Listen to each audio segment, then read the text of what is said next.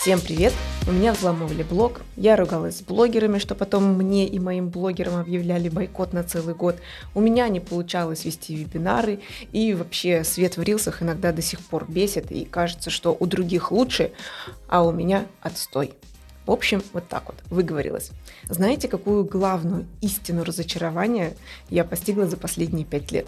Не будет той райской точки, которую ты так ждешь, в которой думаешь, что вот оно счастье, и все с этого момента будет всегда замечательно. Фиг там на самом деле. Не наступает такого момента. Более того, что чем выше ты взбираешься, тем сложнее и новее приходят задачи, с которыми тебе приходится разбираться.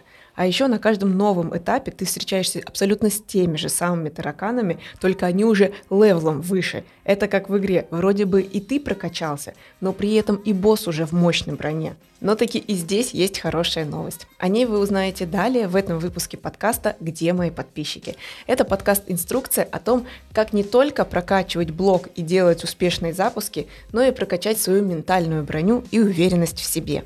Выпуски каждый четверг. Подписывайтесь и не пропускайте, и точно разовьете свой блог и себя. В этом выпуске я поделюсь с вами своим опытом о том, как встать, если ты упал и при этом все это видели, и как найти в себе те самые силы и начать сначала и идти до победного. Погнали! Буквально пару дней назад я проводила бесплатный вебинар о том, как сделать блог таким, чтобы он продавал сам, даже если вы при этом не в сторис. И в комментариях там написала девушка, она спросила, что «О боже, как же сделать ей анализ целевой аудитории, если ее сторис смотрит всего 100 человек?» Я ей сказала, что тебя смотрят не всего 100 человек, а тебя смотрят целых 100 человек – целых, а не всего. Да?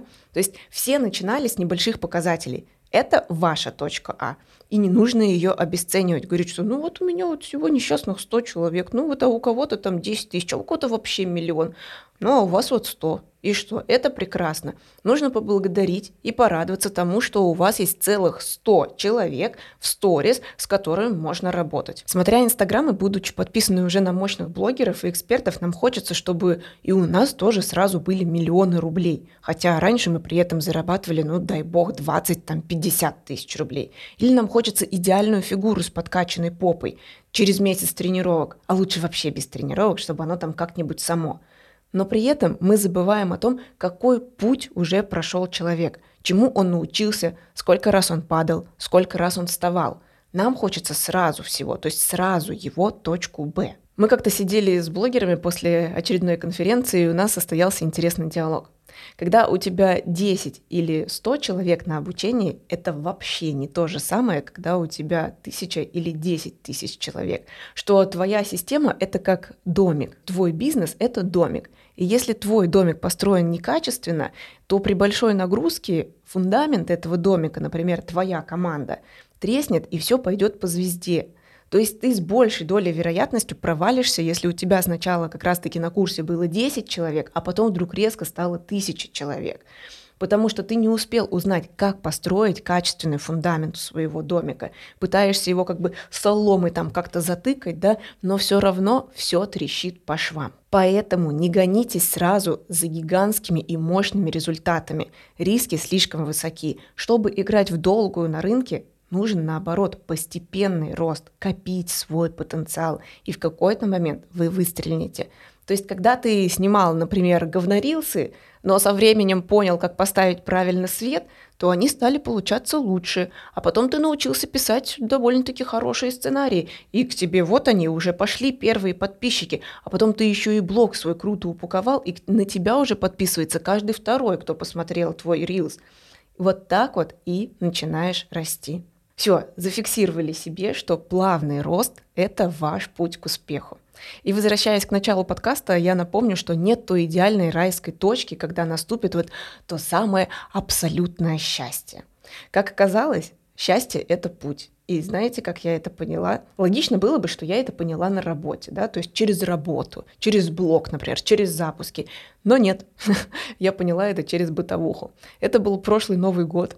Валентин тогда болел ковидом, и я была так расстроена, что мы будем отмечать Новый год в в ненаряженной квартире, здесь еще как бы не совсем уютно было. Я вообще не хотела, мне аж плакать на самом деле хотелось. Я думала, как же так, вдвоем болеем, не наряжено, никакой атмосферы праздника.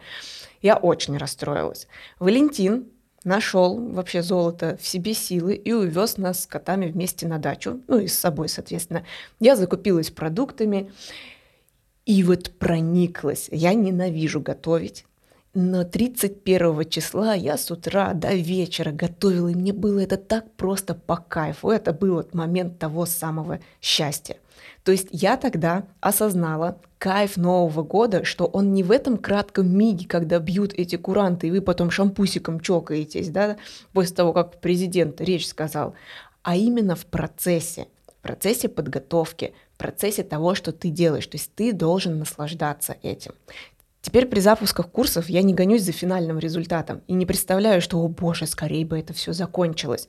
Нет, я получаю удовольствие от процесса, от создания уроков, от проведения бесплатных вебинаров, от взаимодействия с аудиторией, от записи уроков. Да? И в итоге жизнь становится ярче и насыщеннее, потому что ты просто-напросто научился получать от нее удовольствие и не ждать вот этого призрачного момента абсолютного счастья, что вот сейчас я поработаю, э, как проклятая лошадь, вообще без сна, без всего, да, а потом как заживу. Нет, ты можешь работать, но при этом наслаждаться этим процессом прямо здесь и сейчас и быть счастливым. Ну, вы сейчас логично можете спросить, что, Гал, но как же в итоге встать после провала? Я для себя вывела, по крайней мере, две мотивации. От плохого и от хорошего. От плохого – это, например, когда у меня случился какой-то провал, и я представляю себе некий такой диалог в голове. Одна Галя спрашивает другую, да, вот первая задает вопрос. «Гал, ты хочешь обратно в ту жизнь, из которой выбралась?» Я не говорю, что она была плохая. Ну, просто сейчас она гораздо комфортнее, да. Им назад бы мне бы туда бы не хотелось на зарплату там в 20 тысяч, офис вот это вот с утра до вечера сидишь, вот это вот все, да. И если как бы ответ другая Галя дает отрицательный, что нет, нам туда неохота.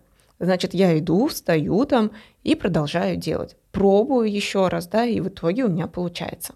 И есть мотивация от хорошего. Например, я уже себе доказала, что после офиса могу освоить работу в Инстаграме, завести блог, начать делать успешные запуски, да, там на несколько миллионов рублей. И то есть раньше у меня в этом опыта не было. То есть я начинала с нуля. Значит, если я, например, сейчас захочу открыть какой-нибудь там офлайн бизнес, то в целом я точно так же этому и научусь. Ведь когда-то я уже научилась тому, что перешла работать в онлайн. По сути, как бы, ну, невелика задача научиться чему-то еще. К сожалению, а может быть и к лучшему, раньше меня гнала мотивация от плохого. И, наверное, если сейчас этот выпуск слушают психологи, то скажут, о, это вообще все, провал. Но как бы со мной сработало. А вот когда я уже почувствовала себя более уверенно, поняла, что я вообще-то крутой эксперт, то мотивация стала работать на меня от хорошего. А страх вернуться как бы в ту жизнь уже не пугает и не мотивирует. То есть он просто стал прожитым опытом. Вот так. Ну а на этом выпуск подкаста подошел к концу. Подписывайтесь, смотрите и слушайте меня на YouTube и всех подкаст-площадках России. А уже на следующей неделе мы с вами поговорим о том, как освободиться от сковывающей мысли, что обо мне подумают. Пока-пока.